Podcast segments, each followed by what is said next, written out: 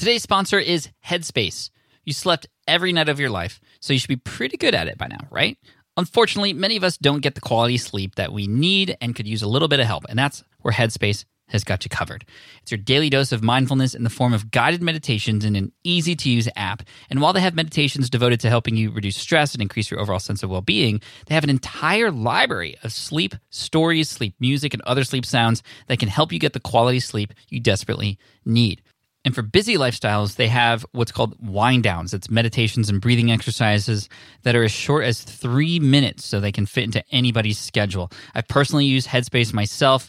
I've tried out some of the sleep stuff. It actually works. Like to me, it actually makes a difference. So, Headspace, it's backed by 25 published studies on its benefits, 600,000 five star reviews. That's a lot, and over 60 million downloads. Try it today for free and start sleeping soundly. So, right now, our listeners get 30% off Headspace's entire library of meditations. Just go to headspace.com slash sleeppod for 30% off your subscription, but only until May 12th. This is the best deal offered right now. Head to headspace.com slash sleeppod today. This is a Smart Passive Income podcast with Pat Flynn, session number 24. Booyah! Welcome to the Smart Passive Income Podcast, where it's all about working hard now so you can sit back and reap the benefits later. And now, your host. He's still afraid of spiders. Pat Flynn. Hey, what's up, everybody? This is Pat Flynn, and welcome to the 24th session of the Smart Passive Income Podcast. I am super stoked today because I actually have three interviews for you in this one session, a three for one deal for you today. And I can't wait to share these stories because they're going to inspire you. I promise. They're going to get you fired up to get stuff done. And they're going to show you that you can be successful online without having to talk about or build a business about or blog about making money online or blogging itself. Because I'm in this industry. I'm in the make money online niche, the online business industry, and I get a ton of people who tell me that the only way to really make money online is to talk about making money online. And that's not the case. I mean, you could do that. It's not easy. It's a very crowded niche now, super competitive.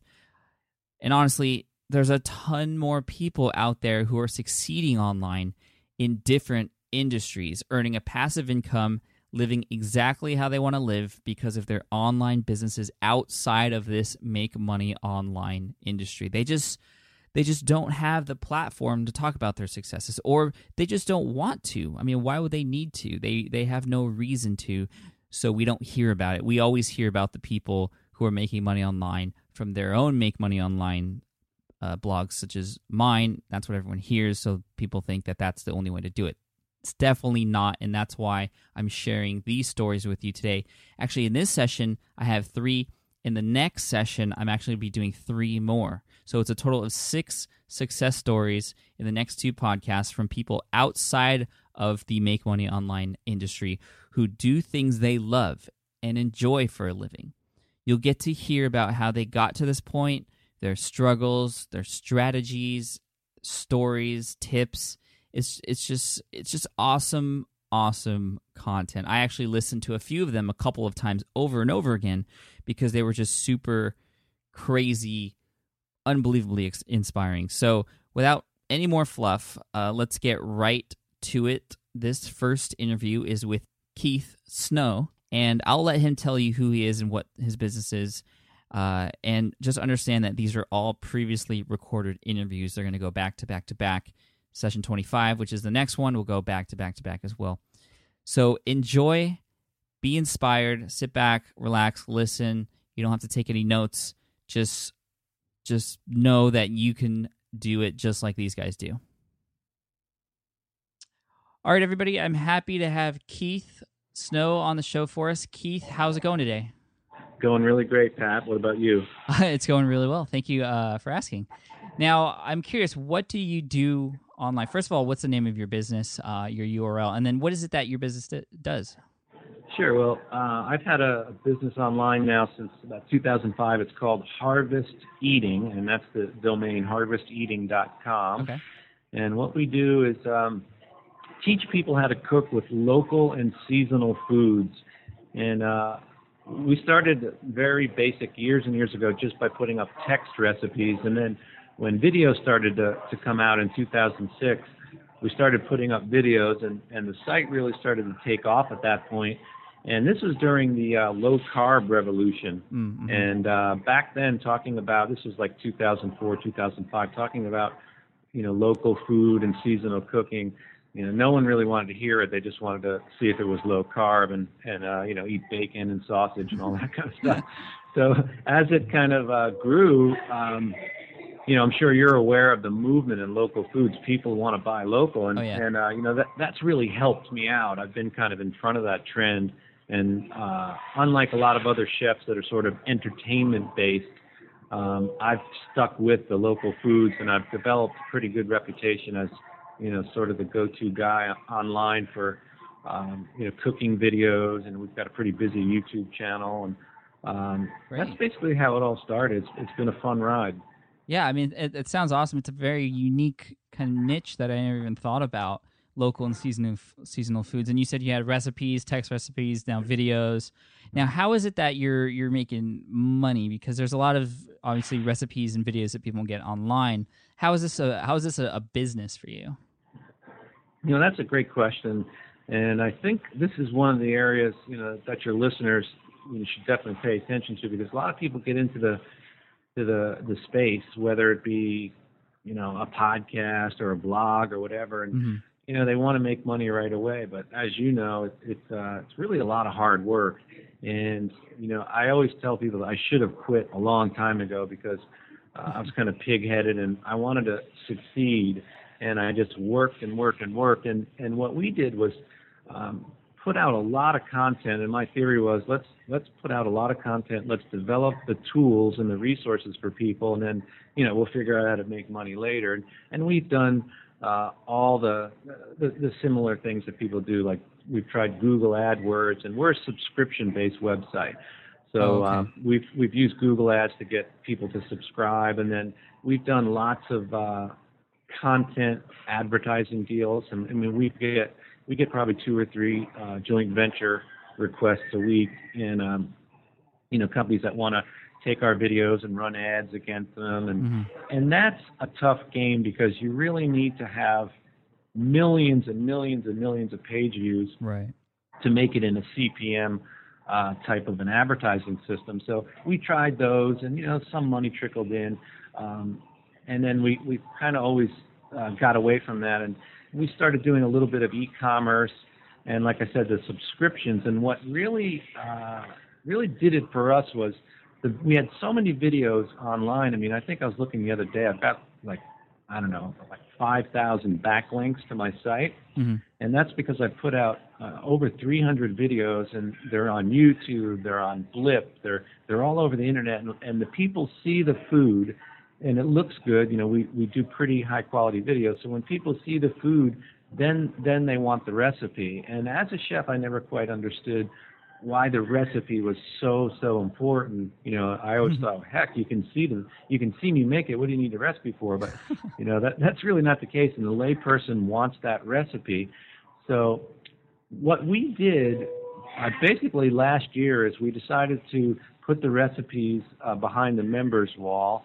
And you know, my partners at the time said, "Well, no one's going to pay for your recipes because just like you said a minute ago, there's free recipe sites all over the place." Right. But um, you know, as you know, creating content it, it takes a lot of time, and you know, when there's video involved, it costs a lot of money. When you're having editors, and we do a two-camera shoot and all that, so giving everything away wasn't possible. And my thought was, you know what? Let's give them the videos. We'll put the recipe behind the wall, and you know what? They can't get my recipes anywhere because these are these are my recipes. They're copyrighted, and the only place you can get them is either the Harvest Eating Cookbook, which you can buy in any you know bookstore, or on my website. And what I saw was just tremendous uh, willingness from the public to subscribe, to have access to my recipes because they're just a little bit different than everyone else's. They're easier to make.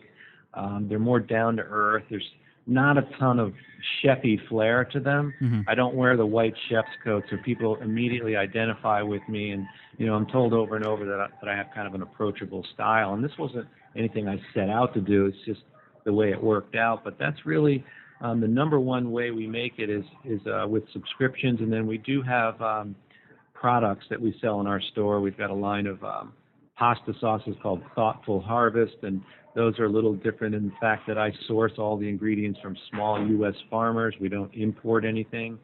Uh, we make it in small batches, and then we have organic uh, spice blends. Um, we're coming out with some olive oil and uh, things like that, and you know, combination of the e-commerce and the subscriptions, and then we do make money on YouTube, and that's been pretty profitable for us because I've had a, a, YouTube partner channel um, since I was like one of the first ones that had one. They had they came to me and invited me into the program. Mm-hmm. So YouTube awesome. and Google they send us a, a nice regular check every month, but those are basically the ways that we do it, and um, it's it's enabled us to see you know multiple income streams. And you know, as we talk, I'm going to tell you in a few minutes about some of the other ones. Yeah, no, this sounds fantastic. So let me so just to get things straight, you know, you have your website, uh, harvesteating.com. People can go on YouTube or on your website and just find a whole bunch of free content, the videos of all the different foods that you create, uh, and th- these are videos of, of you, right? Actually creating this food on on camera. Is that right? Right. And Yep. then uh, then you kind of offer after they see the videos and see the different kinds of foods, then you offer them the recipe uh, behind a membership site that people will pay a monthly. uh, Are they paying monthly to have access to that, or is that? Yeah, a- we offer three plans. We offer a monthly, uh, an annual, and then we we just recently added what's called a lifetime plan. So for uh, I think it's $199, they have access for life. And what we've done recently, I don't think a lot of other subscription sites do, is about starting in January, we uh, we now offer uh, a mix of products that go with the subscription. So instead of just subscribing, you get instant access when you subscribe, and then a few days later, a box shows up on your porch, and it's got our organic spice rubs. It's got a couple jars of my really pasta cool. sauces, T-shirts, and it you know gives somebody uh, something tangible in their hands, and it kind of it lets them know that this is a real brand. It's not just you know a blog. I mean, it's actual uh, some some business going on here. Yeah, I love that idea, and you're obviously very smart. And that is something that you know I don't have my own membership website yet, but I've said this in podcasts before that if I did, I'd want to do something special for each and every single person that subscribes uh, or, or pays for a membership. I mean, that's really really smart, and I think it's a great way to make sure that people who do become a member stay a member. Because one of the problems that a lot of internet marketers have, uh, or people doing business online have, is once they get people into their program, they have a hard time keeping them there for a very long time. I think three months is kind of the usual uh, time frame for a person to be in a membership website across the board. But uh, you know, uh, it sounds like you'd have people on for a lot longer. Yeah, no, that that's exactly right. And um, one of the things that I've found recently, and, and you do a very good job of this as well, is um, you're engaging with your customers. And when I started engaging with the people that that contact me, whether it be through email or on Facebook or in the forums of the website, I mean, sometimes even by phone, I'll call people. Um, those people become you know, like rabid fans and they become extremely supportive of the website. Mm-hmm. So when you engage with them and they feel like, I mean, where else can you go on the internet, see a great recipe and a video and buy a cookbook, and then you can interact with the chef and the author, you know, just about any time Yeah, on Facebook. awesome. It really, it doesn't exist, and that creates people that, you know, maybe they don't want to um, stay stay subscribed because they can't afford it, but I just don't think they want to let me down. So we have very, very little drop off. And you know, another thing that I offer is um, anybody that wants a membership, if they can afford it, great. If they can't afford it, I've never turned anyone down. And you know, I give away hundreds of uh, free memberships a year to people. And I, what I do is I make them email me and just you know give me a short explanation. And I'm happy to, you know, I've got some 86 year old women that are on Social Security and things Mhm. like that. And Mhm. you know, again, by engaging and being real, it really helps with the, uh, you know, drop off or the attrition. Yeah, that's that's a great idea too. Like I haven't even thought of that. Uh, people who who can afford it, but who would probably be so touched by your generosity that they would do everything they can to go out there and repay you somehow. Yeah, I even had a couple of people recently that they wanted, you know, they wanted to have the membership and they also wanted to have the box of goodies. And, you know, they said something like, uh, you know, when I when I get my next paycheck or I'm waiting on a little bit of money, I really want to join. And you know, I'll I'll reach out to them and say, just send me your email address, and I create the account, ship the products to them, and I've never been burned. People have always um, done what they've said, and you know, it, it's just really it's touching to see after this many years because we never really had. Uh, honestly, Pat, I had a couple of um, partners that that I was working with for a while, and and I was letting them sort of steer the way we operated, and and they were doing and suggesting some really critical uh, errors, and one of them was that Harvest Eating, the brand, that was the brand, and and it wasn't Keith Snow, the chef, and that you know they didn't want my picture on the site. It was mm-hmm. just they wanted to build something that if I died could go on without me. So we weren't engaging with people, and we weren't having it very personal. Um, and and then again, like I said, they didn't want they didn't think anyone would pay for my recipe, so they never really. Uh, and I controlled the company, but I didn't want to, you know, basically tell my partners, "Oh, the hell with you! This is what we're doing." So for a number of years, we didn't operate like that. But uh, when I bought the shares back and started, you know, kind of doing everything on my own, uh, I started engaging with the people and, and doing things the way I thought uh, were better, and and um, you know, my gut feelings were definitely right on. Yeah, I mean, who's laughing now, right?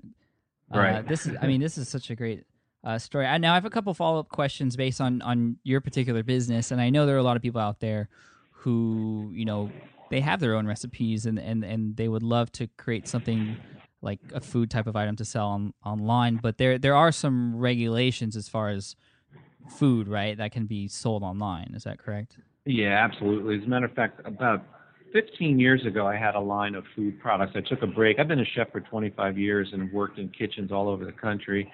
Um, and then I took a break from the kitchen in 1991, and for about six years, I marketed a line of uh, food products. And back then, it was so much easier. And, and uh, I only I launched my new line of stuff, the Thoughtful Harvest pasta sauces.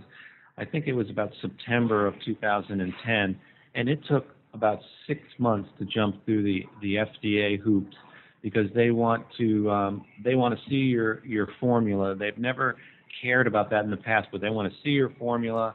They want to see the exact procedures that are used to make it. Of course, there's testing for um, bacteria and mm-hmm. shelf stable and all that kind of stuff. And they want to see everything you're doing, and then you have to get what's called a process authority letter, and that's the FDA giving the food packers, because I use an independent packer to make my products, it's giving them the permission to proceed. And without that letter, they can't legally make it. So there are a lot of regulations, and and this is why uh, a lot of smaller companies never get off the ground because you've got to have the you know the determination to put up with six months of bureaucratic garbage.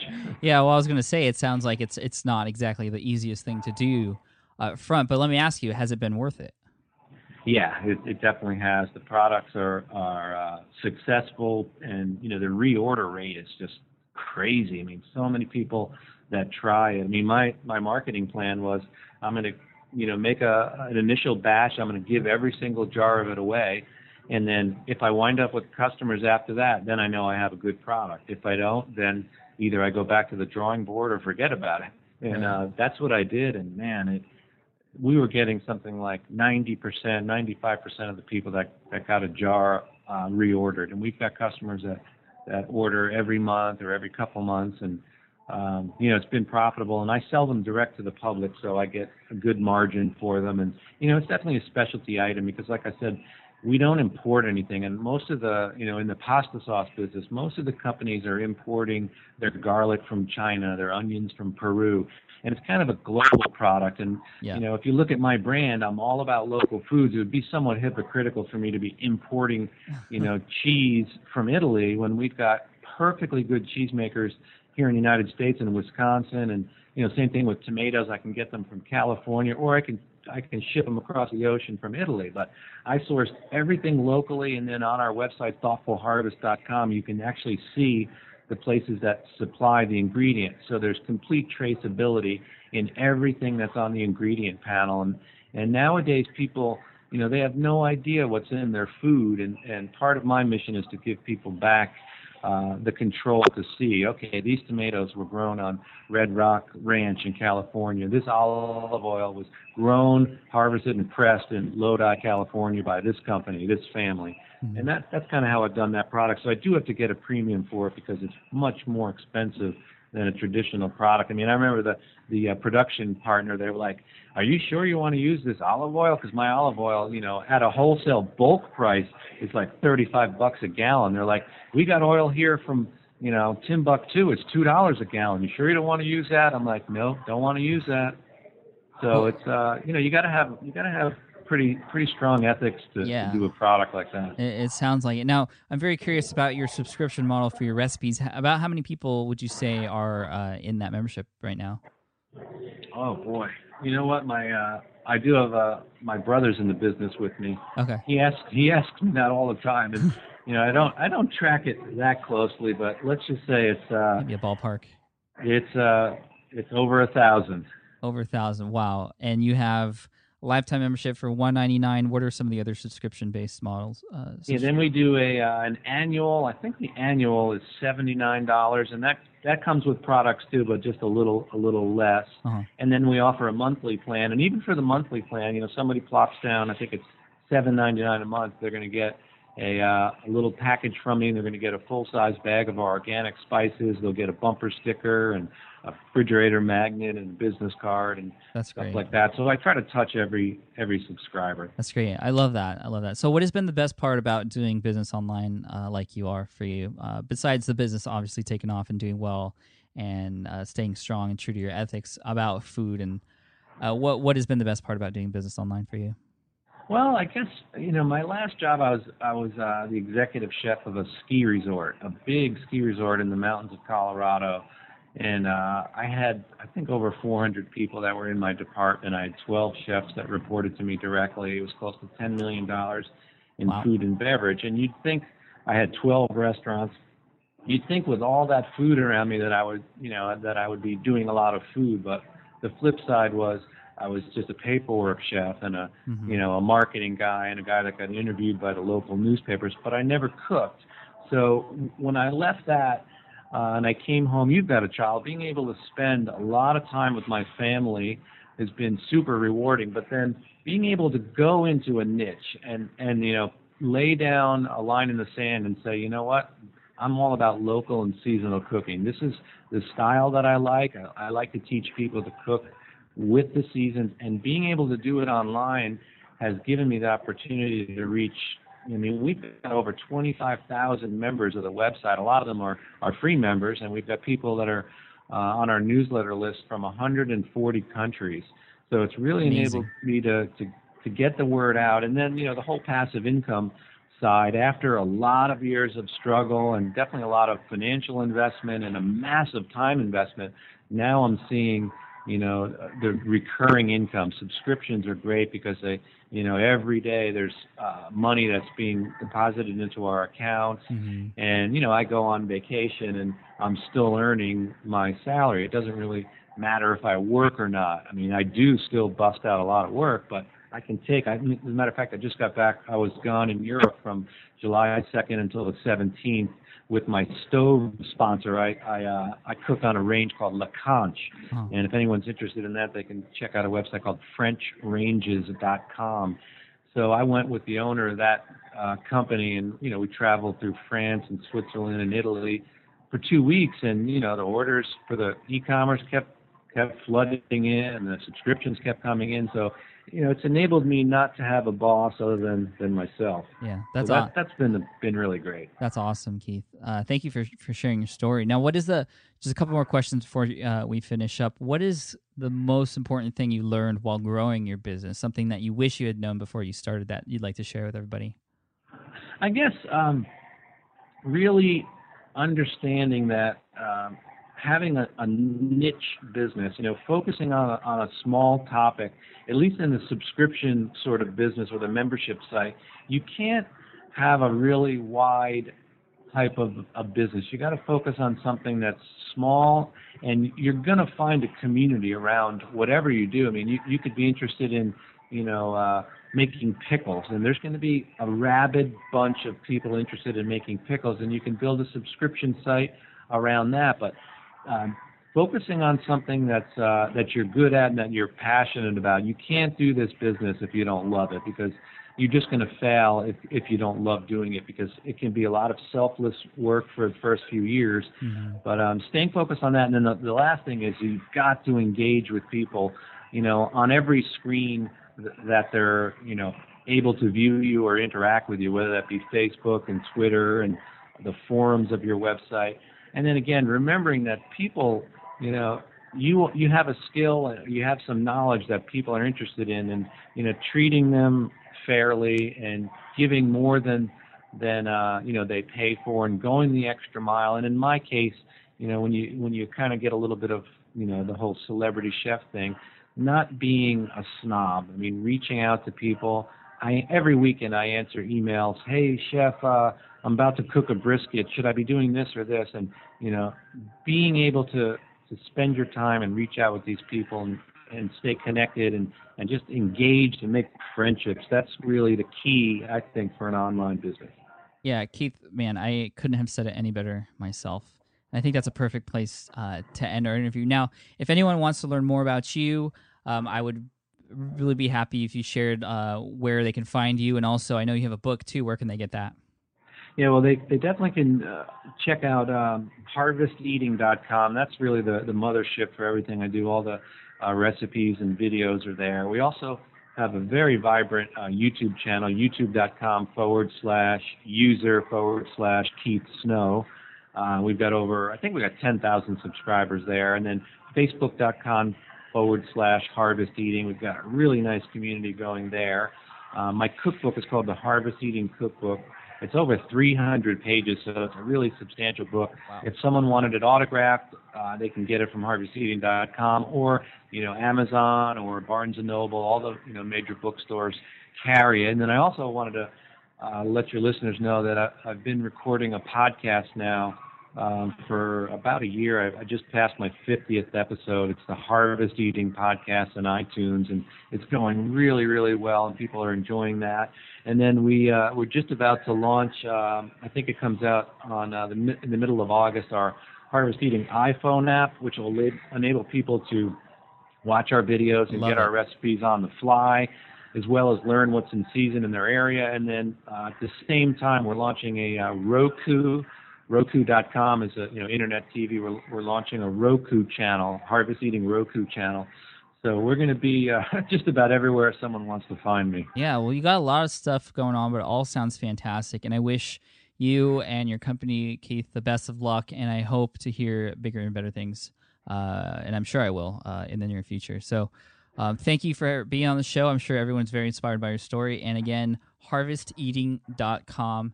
Uh, and and just head on over to the Facebook page or Twitter or whatever. Say hi to Keith Snow over there. So, thanks, well, Pat. I, I appreciate it, and uh, I really love what you're doing too. You you've got a you've got a great niche there, and and uh, your your podcast rocks, man. I got to get that Heil PR40 myself. Oh yeah, it, it makes me sound a lot better than I actually do in real life.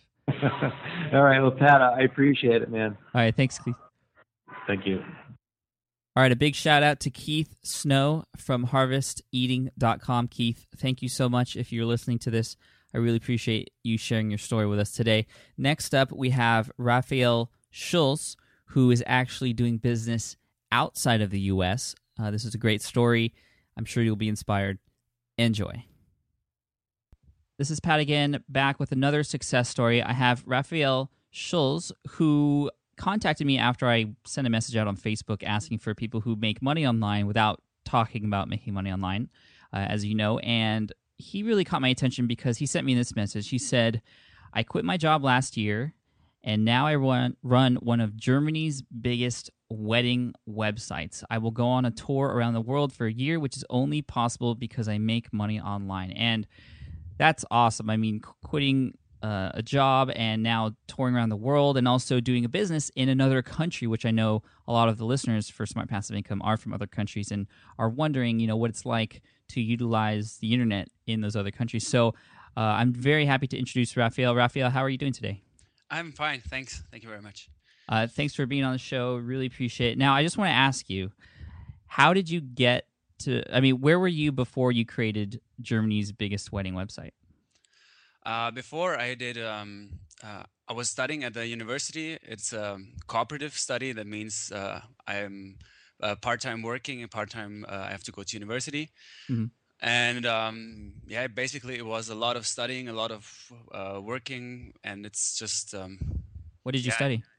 uh, international business. Okay. was my study yes and um yeah this uh one day my brother decided uh or um or said okay how about we do a a, a wedding uh, website and we didn't know anything about it and we just decided to start and yeah all And it took off. And, Yeah.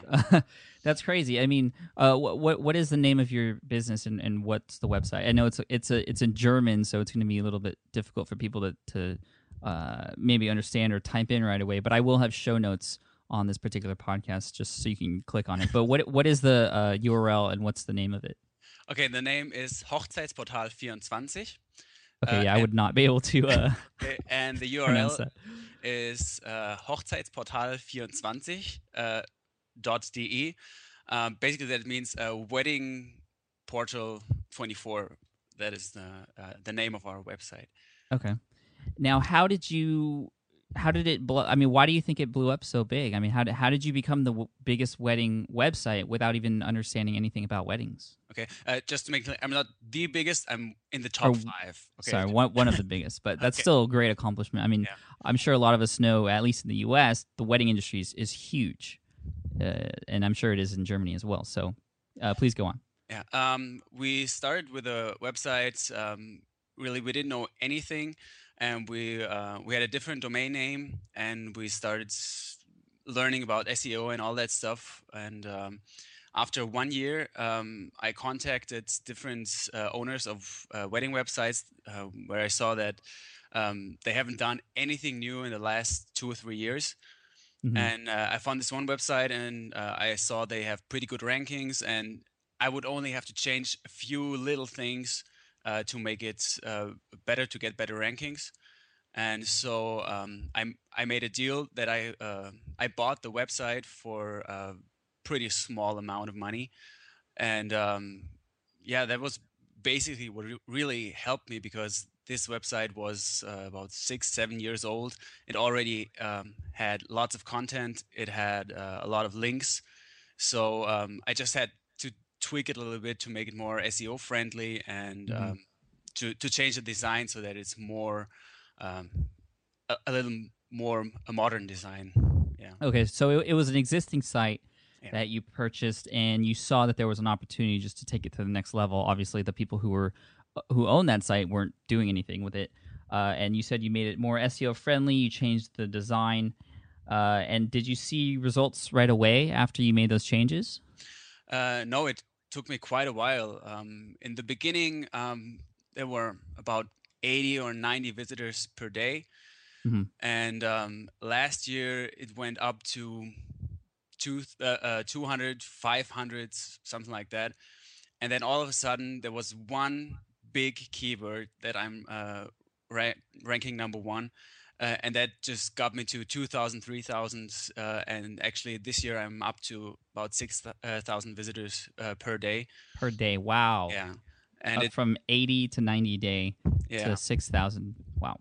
and it was basically it was um it came in in boosts it was not um, steadily growing but it was uh, going from 200 to 1000 and from 1000 to 3 and then from 3 to 6 and um, really like like steps Right, and that's because of the rankings in Go- in in in the search engines. Is that right? yes yes So for those of you listening out there, you know, uh, I always talk about you know how important it is to uh, do things other than SEO because I, I'm a big proponent on on great content and building relationships and stuff. But obviously, SEO is important. Case in point, this wedding website and and how dramatic that can affect your traffic. Now, as far as monetization on your site, how exactly are you making money from your site? Okay, the uh, right now I have two, uh, basically three different strategies. Okay. Um, Uh, at the moment, the biggest uh, part is advertising.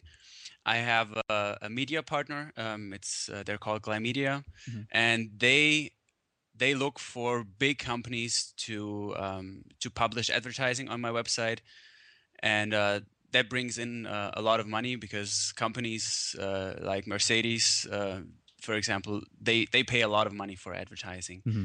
Um, so this is uh, display advertising, and um, if if I don't have any display advertising booked, then um, the website shows AdSense. Mm-hmm. Um, so display advertising in AdSense, that's one strategy.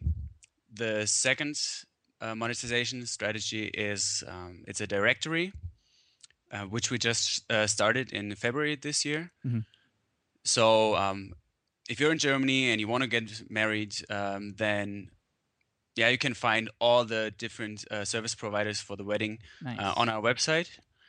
And the businesses they pay me a monthly fee to um, yeah to promote their business uh, on on our website. Okay. And the third part, um, which I just started in the last few months, is uh, affiliate marketing. That I promote products uh, that I think that are uh, good and that can actually help the people to to plan their wedding better, or um, maybe if somebody wants to buy a, a, a wedding dress online, um, I just give them the links where they can buy that. All right. Wow, that's that's great. So you obviously have some good strategies. First one you said was advertising. So you have a media partner on board that goes and finds advertisers for you. That's great. Number two, you have the vendor listing, which is something that I'm starting to get familiar with. On I have the security guard website, and I had been trying to uh, to, to do a similar model. So I'm, I'm going to be very interested in going to your site and checking to see how that works. And then affiliate marketing. And now, what would you say is your? Uh, you said the top thing right now would be the advertising route. Is that correct? Yeah, until now, that is uh, still the biggest part because I have a lot of visitors on the website, so um, that gives me a lot of money without me having to do a lot. Right. Yeah, but I think the the money really is in um, in the directory, and that's also where there's the the biggest um, gain for my users because it's really hard to find a good wedding location.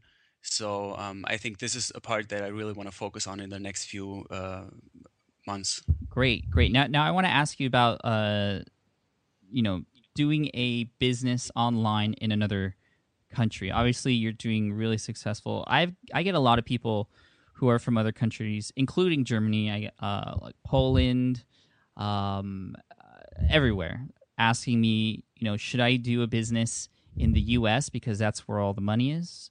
And what, how would you uh, respond to people from other countries other than the U.S who say, you know, there's a limited amount of income that could be made by going in my own home country? Uh, I mean, if you if you're in a really really small country, then uh, maybe it makes sense to have an English website with a larger audience. But most countries here in Europe, uh, either if it's Germany or Poland, it's a huge market, and if you if you don't want to make 20 30 millions a month um, it's enough for for everyone to um, if you look for your niche, um, there's enough for you to make a living in your home country, and it's your home country. That's you you know that you know how the people uh, think, and you know what the people want, so you can give them a lot more um, information, and and they benefit mm-hmm. because you know what you're talking about. Um, from for example, a wedding in the U.S. is totally different uh, than uh, a wedding in Germany. Yeah. Exactly. The, I, am glad you said that, and uh, I know from experience that it doesn't really even take uh, that many people to support a business and really change your life with it. My LEED exam website, for example, that's a really tiny niche. Not any, not very many people know about the LEED exam, and I, I created a study guide for that, and I was making six figures in the first year. Uh, you don't really need that many people as long as you can find a group of people specialize in something and become the expert or the authority, uh, like like you guys are doing on your on your wedding website, uh, that then if you're providing great information, then the rewards will come back to you. Uh, now, great. Now, a few quick questions before we finish up. This is uh, really inspiring stuff. Uh, thank you for sharing. Now, what is the what what would you feel is the best part about doing your business uh, the way you're doing it online? The best part for me is I can I can uh, do whatever I want on on during my day. I can uh, work in the morning. I can work in the evening.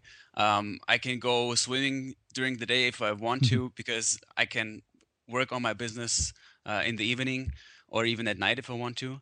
Mhm. And also, I'm I'm mobile. I can go wherever I want. And um, like you said in the beginning, uh, in November I will leave um, with my wife for a trip around the world.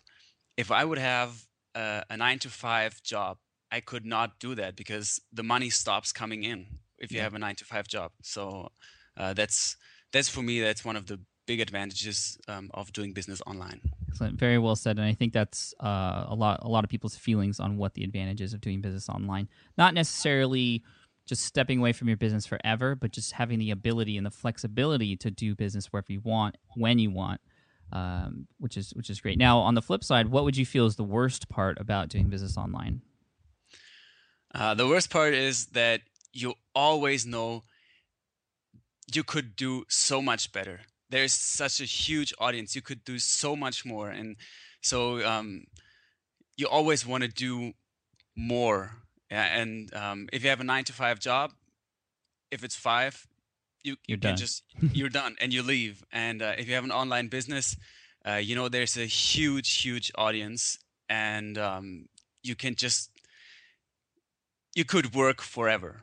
Yeah. If, yeah. So that is um, one of the disadvantages. You have to know when there's a, a good point to just okay say okay that's that's enough for today. And, right, uh, right. Now, how do you how do you get over that? I know I've had issues with that in the past as well. Just you know, my office door is in my house, and I can just always add more to my business. It's hard to stop. How do you cut off work for the day and start to enjoy life? Usually, uh, my wife she still has a nine to five job, so when she comes home uh, at five five Mhm. that's most of the time. That's when I just stop working and we have dinner, and then we do something else. So I don't work after that. Very cool. Now, the last question I want, to ask you, uh, which is a question for all the listeners out there, what is the kind of what is something that you learned uh, during your journey of building your online business that you wish you had known before? Some tips or uh, something that you wish you had known that can help the listeners out there when they're trying to start their own online business.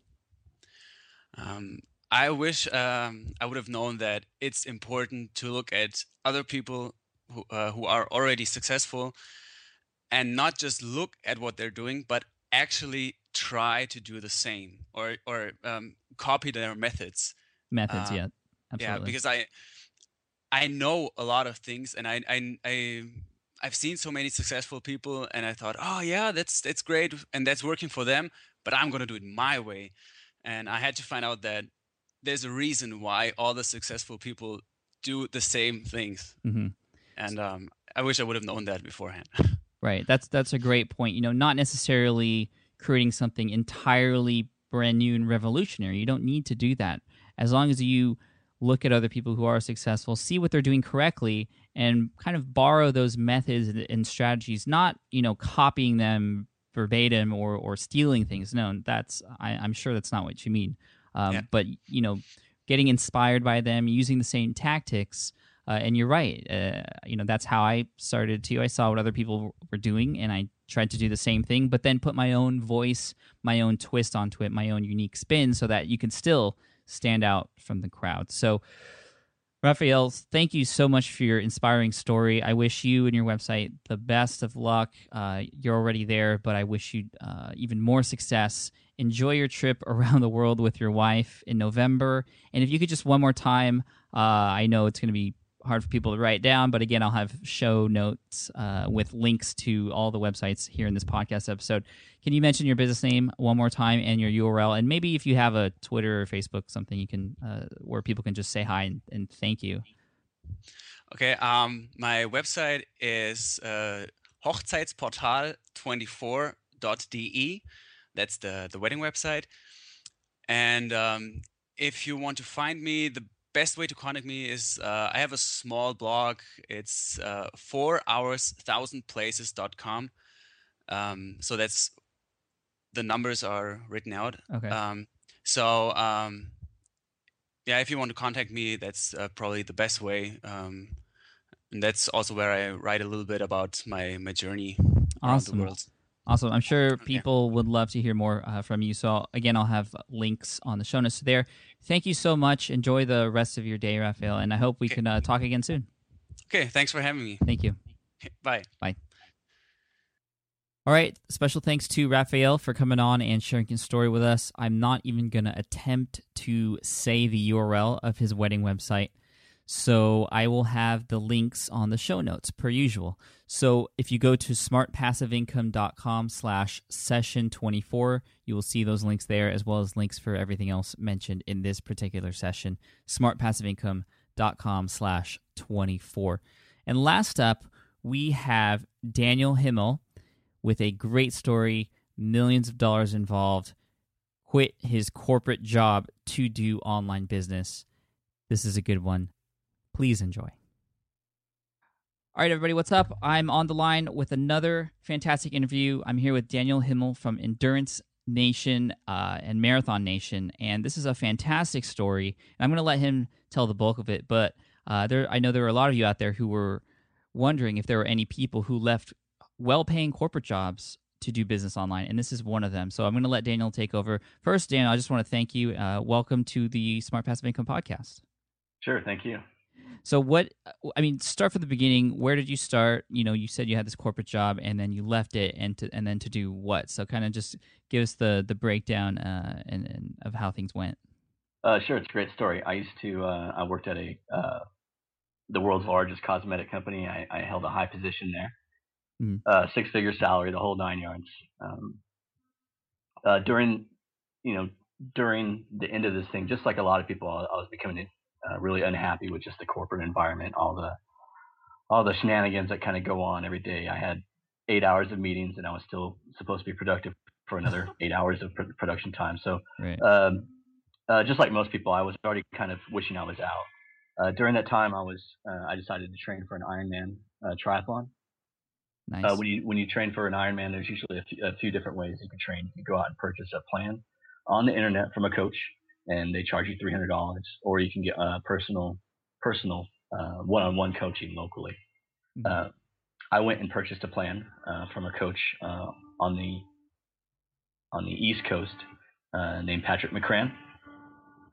Um, when I joined and uh, purchased that plan, he had a um, he had a site. You buy this PDF from him. He had a site, and, and you guys can go there and get supported through a forum and things like that. And he was also teamed up with a another coach on the west on the West Coast uh, named Rich Strauss. So they already had this uh, small business going, selling these uh, training plans. They're both uh, becoming pretty successful in their in their own rights, leaving uh, corporate America uh, and becoming full time triathlon coaches. Uh, during this time, talking back and forth with, with them, I, I noticed um, they were pretty vocal about some technical trouble uh, that they were having. So I, I approached them. We came up with a kind of a partnership deal, and we we took their existing um, the existing team of maybe about 200 people on the team paying uh, a monthly percentage, a monthly fee of maybe, I think back then they were paying $10 a month. We took that and developed a whole platform uh, where people get coached inside this community. It's almost like a private Facebook. Uh, you, you sign in, you get your your training for the day, you talk to your teammates, you uh, do lots and lots of cool things. We built this whole platform, had people sign on because of the new value they were adding. Uh, they raised the price to about $100 a month, and over the last three years, that's grown from 200 people to there's about 850, 850 people paying.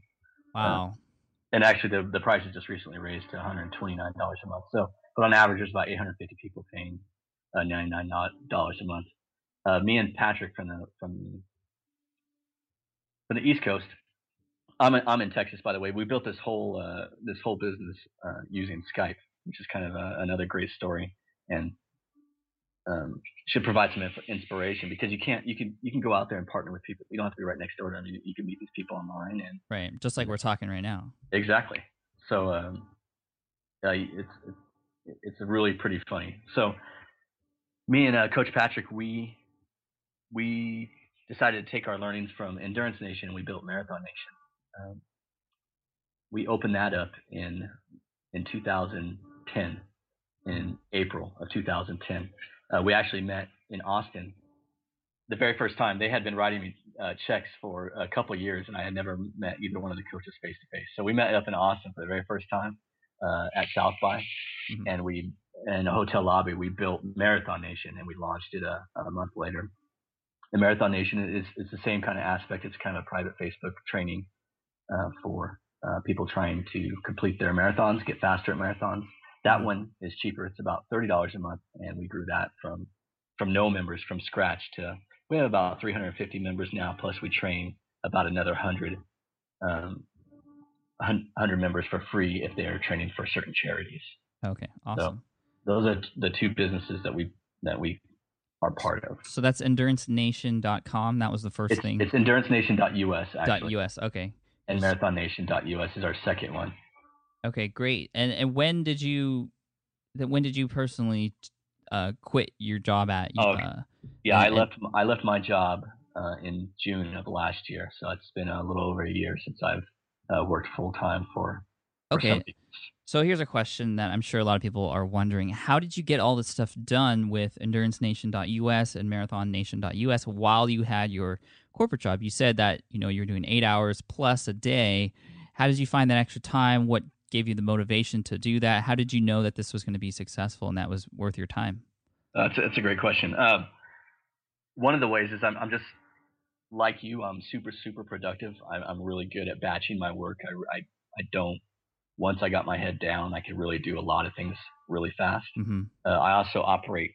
I, we do a lot of things under the principle of good enough. We don't aim for perfection, but we execute fast and we just get things out there. So it didn't right. take much time as a lot of people think. You know, there's no, we didn't sit down and write business plans and stuff like that. We sat down in a hotel lobby and built a company and we yeah. just, we just got it out there. So as far as extra time, I, I gained a lot of extra time from being super productive. Um, like you mentioned, uh, virtual assistants helped me out a lot on some of my other stuff.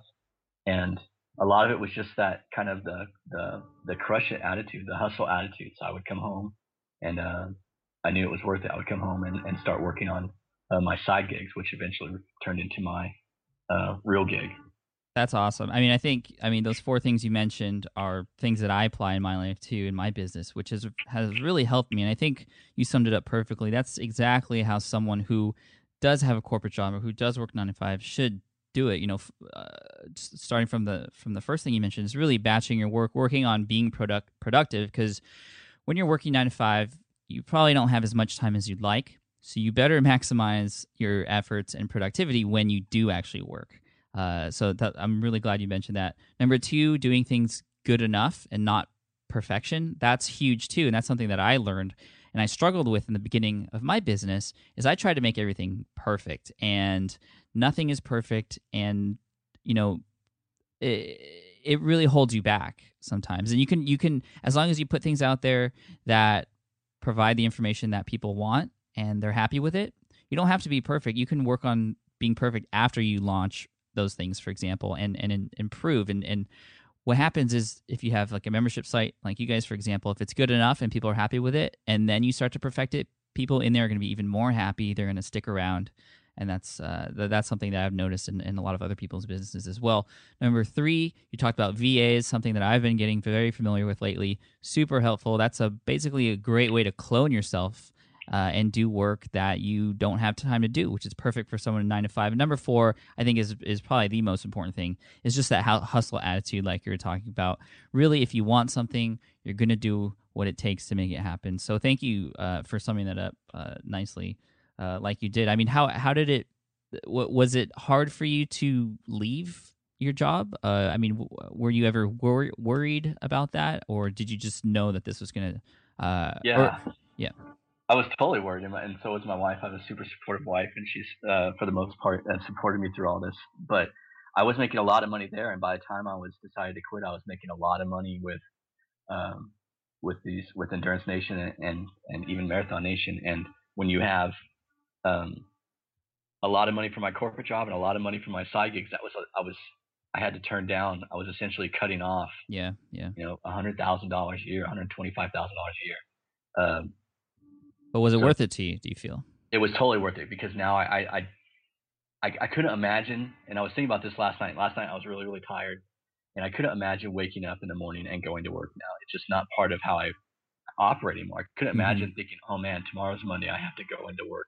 I Right. still have work to do, but I know, hey, I could, I could, uh, I'm gonna, I'm gonna wake up and I'm gonna knock something out for three hours, and then I'm done for the rest of the day. So uh, just like you know, I've heard you discuss it on your podcast, where I have a, a pretty, pretty good schedule, and and basically now I just have to work um, half the time. So it's, it's a trade-off of time and money, but I make enough money now, but I have more time and freedom than than anything. And that's really what I was going after was the the, the freedom and and not being hassled so much by coworkers and bosses and that whole bureaucracy that you get at Right. corporate. I have I have none of that right now. So Yeah, when I was working nine to five, you know, I didn't even realize all the those things. You know, I, I liked my nine to five, but when I quit or when I got laid off, excuse me, uh, and now I'm, I see what I'm doing now. I don't I don't think I could ever go back. I love working for myself and making, you know, the the executive decisions in my business and, and having that flexible schedule.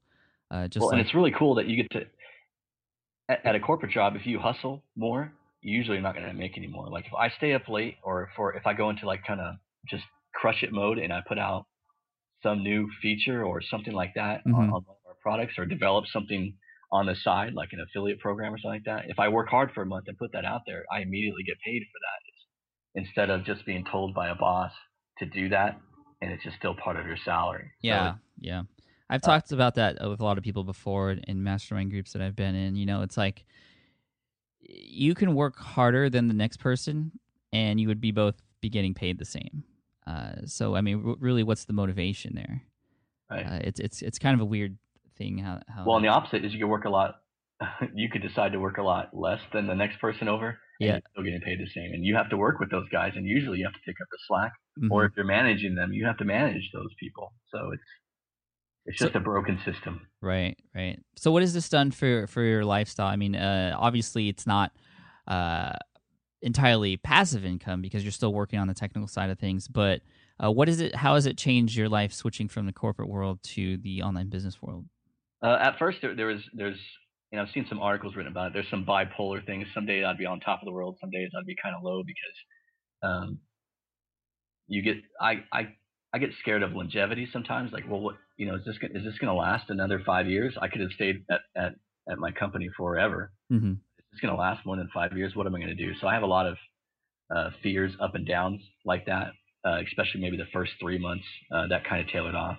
Mhm. Um, but now it's it's it's a wonderful thing. What it, what it's done the most, it, I guess I'm, I'm like the envy of a lot of my friends because they're off going to work uh, while I'm staying home.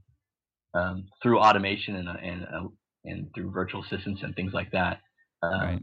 It has become at some points pretty passive. I work uh, very few hours every day, and Right. um, it's just completely changed my life. I'm close. I I have four kids actually, so uh, um, I never have to miss anything for them at school. Before I would have to kind of pick and choose what little school program I would go to. Now Mhm. I don't I don't miss anything. My son was just in a um, little league World Series or something like that over the summer. They had game they had three games every day, and I heard a lot of parents complaining, "Oh, I had to take off a week of work." And I was Yeah. I didn't have to do anything. I just I could do anything I want as long as I manage, as long as I know what I need to do tomorrow, and I and I can manage around that. So it's it's an incredible thing. Um, right. And I how about how how about as far as I, I know you got into this by doing the Ironman training? Did you did you are you still working on that? Did you complete one or I mean, Yeah, I did. I did. Uh, I, I did Ironman uh, Florida and and Ironman Cozumel. Nice, congratulations, that's awesome. Thank you. Uh, I would love to do a uh, triathlon sometime. I don't know if I could ever do an Ironman, but uh, when you're when you're ready, uh, talk to me. okay, I will. Coach Patrick just just he um he just became he got fifth place overall in this in a big one up in Lake Placid. So he'll be going to uh, the Ironman Championships in Honolulu. Wow, Kona, that's so sorry. crazy. Yeah, Uh, the monster. That's pretty crazy. So, uh, as far as um, you know, Marathon Nation, I want to talk about Marathon Marathon Nation really quick because this was something that you and Coach Patrick started from scratch. Right. Uh, how did you get you know 350 members to to sign up? I mean, what what's your kind of uh, marketing plan? How did you go out and get new members? And and uh, you know, it seems like it's it's doing really well. And that started what last year in April? You said. Yeah. Yeah. Uh, that's ama- That's amazing. 350 members at 30 bucks a month from scratch. I mean, obviously you had people in Endurance Nation already, but I I don't think. I mean, just from my point of view, I don't know if you could you know have one person buy both products. So you'd have to find a whole new different audience. How did how did you guys how did you guys get so successful with that? Uh, we that's a good question, and uh, it has to do. Part of it is uh, we are, Coach Patrick already had some reach. So uh, mm, just like mm-hmm. um, just like you are now, uh, when you open up one of your new programs, you have some reach. So you have people wanting to buy stuff from you already. Uh, Coach Patrick is a, a, pretty big name in the space, so he had some he had some reach. So he was able to guest post at at certain pla- certain places or write articles. Um, okay, yeah, I was going to ask how did he get that reach? So I guess guest posting and just just putting his name out there. Guest posting. He's awesome. He's a he hustles. He's he's he hustles. So he he can and he writes very well. He writes very fast. So he he's he's published all over the place. So he had some existing reach. Um, hit social media very very hard. Mm-hmm. Uh, created lots of Twitter buzz, and then um, we did a, no, a pretty if anybody's familiar uh, with the internet marketing space, we did a pretty typical launch uh, plan where we we got people to sign up for a wait list by uh, downloading the ebook. So they we told them something very exciting is happening. We're opening up this place. If you like Coach P's style, you know, sign up for this wait list. We're going to open up on uh, Marathon Monday, which is the day that Boston Marathon opens up. Marathon Monday, nice. Yeah, so we uh, um, we started this wait list of people to waiting to get in the door and then we told them how much it's going to cost, and people were still signing up for this wait list. Um, and we just kept on dating them uh, through uh, email marketing. Mm-hmm. Uh, tell them, hey, you're going to be a charter member, you're going to get a discount, you'll get a free T-shirt, you know, typical launch stuff. And then uh, once the waiting li- the wait list got um, a certain size, we opened the we opened the door. Um, we opened the door on Marathon Monday, and I think the first day we had I think 90 people, 120 people sh- uh, signed up the first day. Because what's interesting about this, and people think we're crazy, is we opened it up for only 26 hours, mm-hmm. um, and then we shut it down again. So we had 120 people sign up the first day. We shut it down. We worked out some kinks in the system itself because the the platform itself is pretty tricked up. It's a it's a really nice place to train. Mm-hmm. So we shut it down. Uh, uh, we worked out some kinks, and then once inside the community, uh, Coach P really he's the face of it. He's a great marathoner. I'm more of a back of the pack uh, bucket list type of athlete. Yeah, but, and I, I, apologize that he wasn't uh, able to come on today. Maybe next time we'll we'll have both you guys on to talk more about your story because uh, these are kind of more shorter inspirational interviews, and this has been super inspirational so far. But uh, I'd love to get you guys back on in the future to just talk a little bit more in detail because this membership thing that you guys are doing, the platform, and uh, just the way you're running your internet business, like people do in the internet marketing uh, niche, in a in a niche is totally different. Uh, I mean, obviously, it's working really well. Right, and we still use all those internet marketing strategies. You know, some of the, uh, some of them I, I, learned, you know, from you, uh, frankly. We still use all those things, but we're just not pitching another. We're not pitching how to make money online. We're right. training people to run marathons. So. Um, okay, so you had this. You you had this. Uh, you opened it, up for 26 hours. Yeah. Because there's 26 miles in marathon, right? That's yeah, pretty cool. I like that uh, and uh, that's great too. To, you know, closing it down. I've, I've seen other people do this, like Corbett Barr, in it with his program in traffic school. You know, closing it off, which yeah. makes people who get in feel very special. And what you could do is you could work with them to tweak things, make sure the system's okay, so that when you do open it back up, there's going to be hungry people that are waiting to get in. Yeah, um, we immediately started the waitlist thing again, and people took us seriously because most people, when they first say, "Oh, he's not really going to close it down. He's not really going to raise the price," and yes, we did close it down, and yes, we did raise the price. Yeah, and you have so, to be honest about when you close it down and, and raising right. the price, because then it kind of just uh, compromises your validity if you don't. Exactly. Um, so our our wait list immediately started growing again, and, and a month later we opened up uh, for good.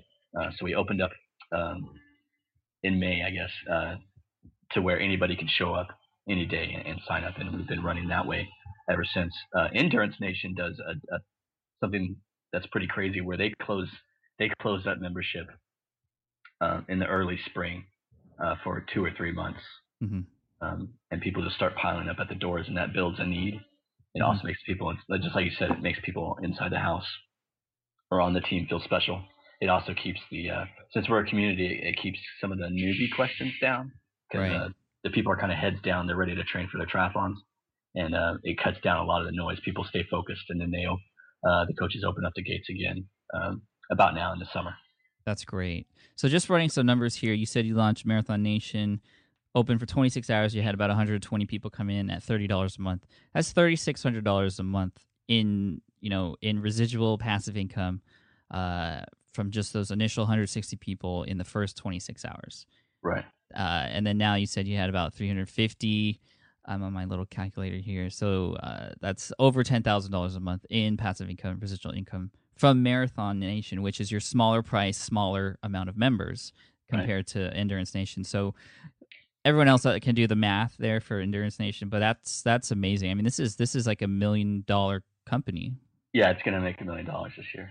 That's amazing. Well, congratulations, Daniel, and and uh, if if Patrick, Coach Patrick, you're listening to this in the future, uh, you know, sorry you, you were not today, but congratulations to you as well. And I'm just very happy for you guys. And this has been super inspirational, and it's it's really great to hear a story from someone coming from corporate world, uh, you know, with a little bit of that anxiety that we all kind of feel, or, uh, you know, making making a switch in our lives and, and really crushing it and, and hustling and doing some awesome work and really changing people's lives and giving value to the internet and everyone else who signs up for community. So, uh, congratulations, Daniel, once again. If there's a place where people can go to, like, uh, you know, feel free to drop in a couple websites, a Twitter or Facebook or something uh, right now so they can uh, come and say hi. Oh, sure. Just uh, drop by, uh, look for me on Twitter. That's the best place to get a hold of me. So I'm just at Daniel Himel. Okay. You'll find me. Okay. So uh, twitter.com slash Daniel Himel, H I M E L. Yeah. And endurancenation.us and marathonnation.us. Uh, so th- thanks again, Daniel. Before I leave, do you have any quick tips for anyone who is in the corporate world uh, who who you know wants to leave? Just uh, words of wisdom based on your experience. Yeah, I think the I think the transition. Um, I think the transition is, is a good play. Uh, hustle at night, uh, especially if a good way to think about it is if if a corporation is, is paying you money to do something, I guarantee you there's people out there that will pay you money to do something where you get to keep the bulk load of it. Mm-hmm. So so whatever you're doing for corporate America, I can guarantee you you could start building a side business doing the same thing. And that may not be something that you love right now, but at least your first step is, hey, I, I am no longer working for somebody else. At least now I have a job working for me. And then once you have the job working for you, you now you have this flexibility to really kind of go and tweak it out and then end up in a place exactly where you want to be. So that one stepping stone of just separating yourself from corporate America and still doing the same thing, but all the money is yours and your time is a little bit more flexible, but you still have a job. That's an important step. And then once you're there, uh, tweak it out and, and get it to meet uh, wherever you want to be. If you want to change career fields, that that's the time to do it. Uh, once you've separated yourself from corporate America. Fantastic. Thank you so much, and uh, we'll talk again soon. No problem. See you. Right, bye. All right, a special thank you to Daniel as well as Keith and Raphael for sharing their stories with us today. Great, great stuff. In the next session, we have three more success stories from people in three completely different niches, so look out for that. Again, you can check out the show notes at smartpassiveincome.com slash session 25. And I'm going to leave it at that. So have a great day. Thank you for listening. And as always, thank you for your undying support. This podcast, the blog, and my life really wouldn't be where it is if it wasn't for you guys. So thank you so much. And I wish you all the best. Take care. Bye. Thanks for listening to the Smart Passive Income Podcast at www.smartpassiveincome.com.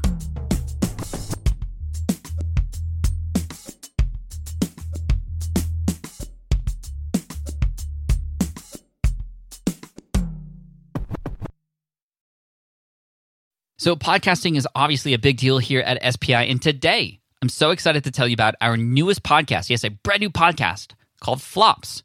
Flops is all about exploring, celebrating, and normalizing failure in the entrepreneurial journey. Every entrepreneur experiences failure at some point, so I love that we're just facing it head on here. And the show is hosted by two members of the team, Karen and Ray, and in it they talk to entrepreneurs who have had stumbles, setbacks, and flat out failures. These guests are honest and generous with their stories, and I think they offer hope and encouragement for all other entrepreneurs out there because we all experience it, right? We all experience failure. For example, in the first episode, Ray talks to John, who got caught up in a Ponzi scheme. It's a story with twists and turns that will keep you hooked. It's a great story. I highly recommend you check it out. But one thing I love about Flops is that it doesn't dwell on the failure.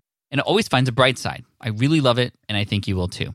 So the first season of Flops has already started with new episodes dropping on Wednesdays. You can find it on Apple Podcasts, Spotify, wherever you listen to podcasts. You can also listen at smartpassiveincome.com slash flops. Again, that's smartpassiveincome.com slash flops. I hope you enjoy it.